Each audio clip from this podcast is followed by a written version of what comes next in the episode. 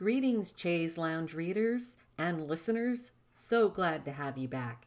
And if you are new to this space, thanks for trying us out. I hope that you find the newsletter to be lively and informative. Feel free to email me with ideas, comments, or reflections. And as always, share and comment liberally. Let's start with our national updates. The National Women's Soccer League is facing serious allegations of sexual coercion and harassment by coaches. Since last week, four coaches have been fired, including Paul Riley of the Carolina Courage. Mana Shim had filed allegations against Riley in 2015 when he was coach of the Portland Thorns, but nothing came of the allegations when the Western New York Flash team, where Riley was coaching, was purchased by the Courage, owner Steve Malik says, quote, We conducted due diligence to continue with Mr. Riley and the coaching staff. We were made aware of an investigation into Mr. Riley's behavior in 2015 and were subsequently assured that he was in good standing. Unquote. Family members of missing women of color lack support. With the tragic murder of Gabby Petito, many families of missing women of color were both sad for the Petito family while also frustrated that their loved ones do not receive the press coverage that the Petito case did. The 19th website reports that over 250,000 women were reported missing last year, and 100,000 of them were women of color, representing an outsized proportion of the missing but their cases received little press. Some states, like Minnesota, California, and Illinois, are creating task forces to address these inequities. And Secretary of the Interior Deb Haaland has announced a new task force focusing on missing and murdered Native and Indigenous women. Now for our latest abortion law updates. On Wednesday, U.S. District Court U.S. District Judge Robert L. Pittman issued an order blocking the implementation of the Texas state law banning abortions after the sixth week of pregnancy or when a heartbeat can be heard. The lawsuit was filed by the U.S. Department of Justice. In his 113 page ruling, Pittman states, quote, Despite the state's attempts to obscure the question, People seeking abortions face irreparable harm when they are unable to access abortions. These individuals are entitled to access to abortions under the U.S. Constitution. SB 8 prevents access to abortion. A preliminary injunction will allow, at least for some subset of affected individuals, abortions to proceed that otherwise would not have. U.S. Attorney General Merrick Garland hailed the ruling as a quote victory for women in Texas and for the rule of law unquote. The injunction is temporary and all expect an appeal. Many abortion providers are weighing their options in terms of going back to delivering abortion services. Their concern is that the if the if the injunction is lifted on appeal, they could be sued retroactively. Now on to our main article.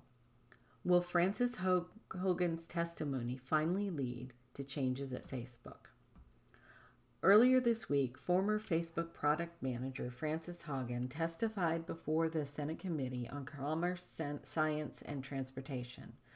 Haugen claimed that in spite of Facebook's own research detailing the harms that social media causes for teens, especially teen girls, they made no changes to address these harms. She was referring to all of Facebook's companies, including Instagram. Americans heard an indictment of Facebook's practices of, quote, putting profit over people, unquote. Haugen leaked documents from Facebook to the Wall Street Journal last week that implicated the social media giant in harming children's well being. She brought the receipts that hopefully will begin to force Facebook to become more transparent in their business practices and reveal their algorithmic methods. As a former middle school teacher, I can attest to the fact that social media plays an outsized role in how preteens and teens view themselves. Middle school students already obsess over their appearances, and having the ability to compare themselves 24 7 on their social media feeds is unhealthy. When you add an algorithm that feeds girls advertisements for weight loss or glorifies eating disorders, you have the recipe for serious mental harm. Eloise Rich, a high school senior in Chapel Hill, North Carolina, says that it is completely natural for teens to compare themselves to one another on Instagram. She says, quote, People purposely try to make themselves look better with filters and photo editing on Instagram. I've seen people make their chins or bodies look slimmer, and when I was younger, I would edit out my own acne. Unquote. She went on to say that while she had seen some guys do this as well, it is primarily girls who do so. She noted the positives about Instagram in terms of helping you figure out your own style, but she also mentioned that she has fed suggested posts that deal with dieting in spite of the fact that she does not search for these topics. She imagines that this is because she is a teenage girl.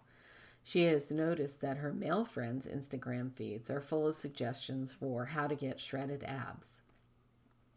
Eloise also mentioned another concern she had regarding social media and especially Instagram. She noticed that, particularly during the pandemic, so many infographics went up on Instagram regarding social issues from Black Lives Matter to vaccines. She said that her friends, quote, felt pressure to reshare those posts and felt guilty if they didn't, unquote.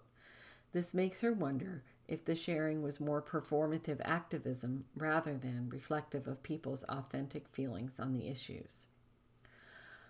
The fact that Facebook knew their algorithms were harming children and did not make changes as a result of that knowledge is reprehensible. Intentionally hurting children's mental health in the name of profits is wrong, full stop. It does not matter who makes money on the stock market if we have generations of kids who are anxious and developing eating disorders and other mental health issues because of the media they are fed. And that is what Ms. Haugen was arguing.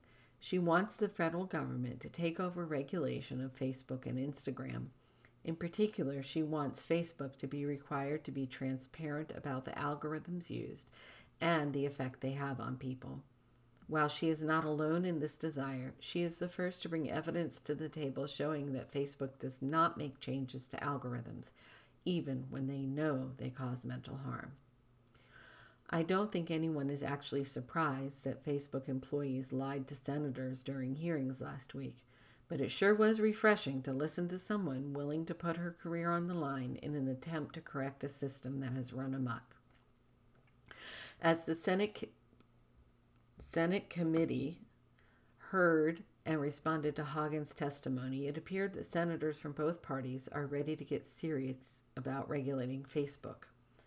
Senators Ed Markey and Richard Blumenthal and Congresswoman Kathy Castor are reintroducing the Kids Internet Design and Safety Act in order to, quote, stop online practices such as manipulative marking, amplification of harmful content, and damaging design features which threaten young people online.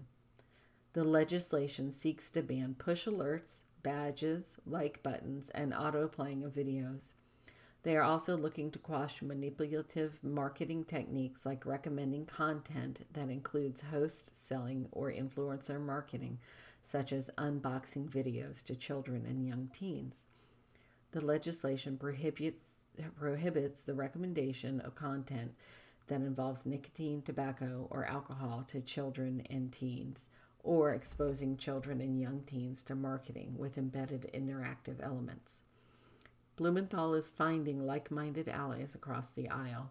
Republican Senator Marsha Blackburn also registered concern and is lobbying to update the Children's Online Privacy Protection Act of 1998. There are a slew of proposals for addressing big tech, and it will be difficult to move through them all to get enough votes.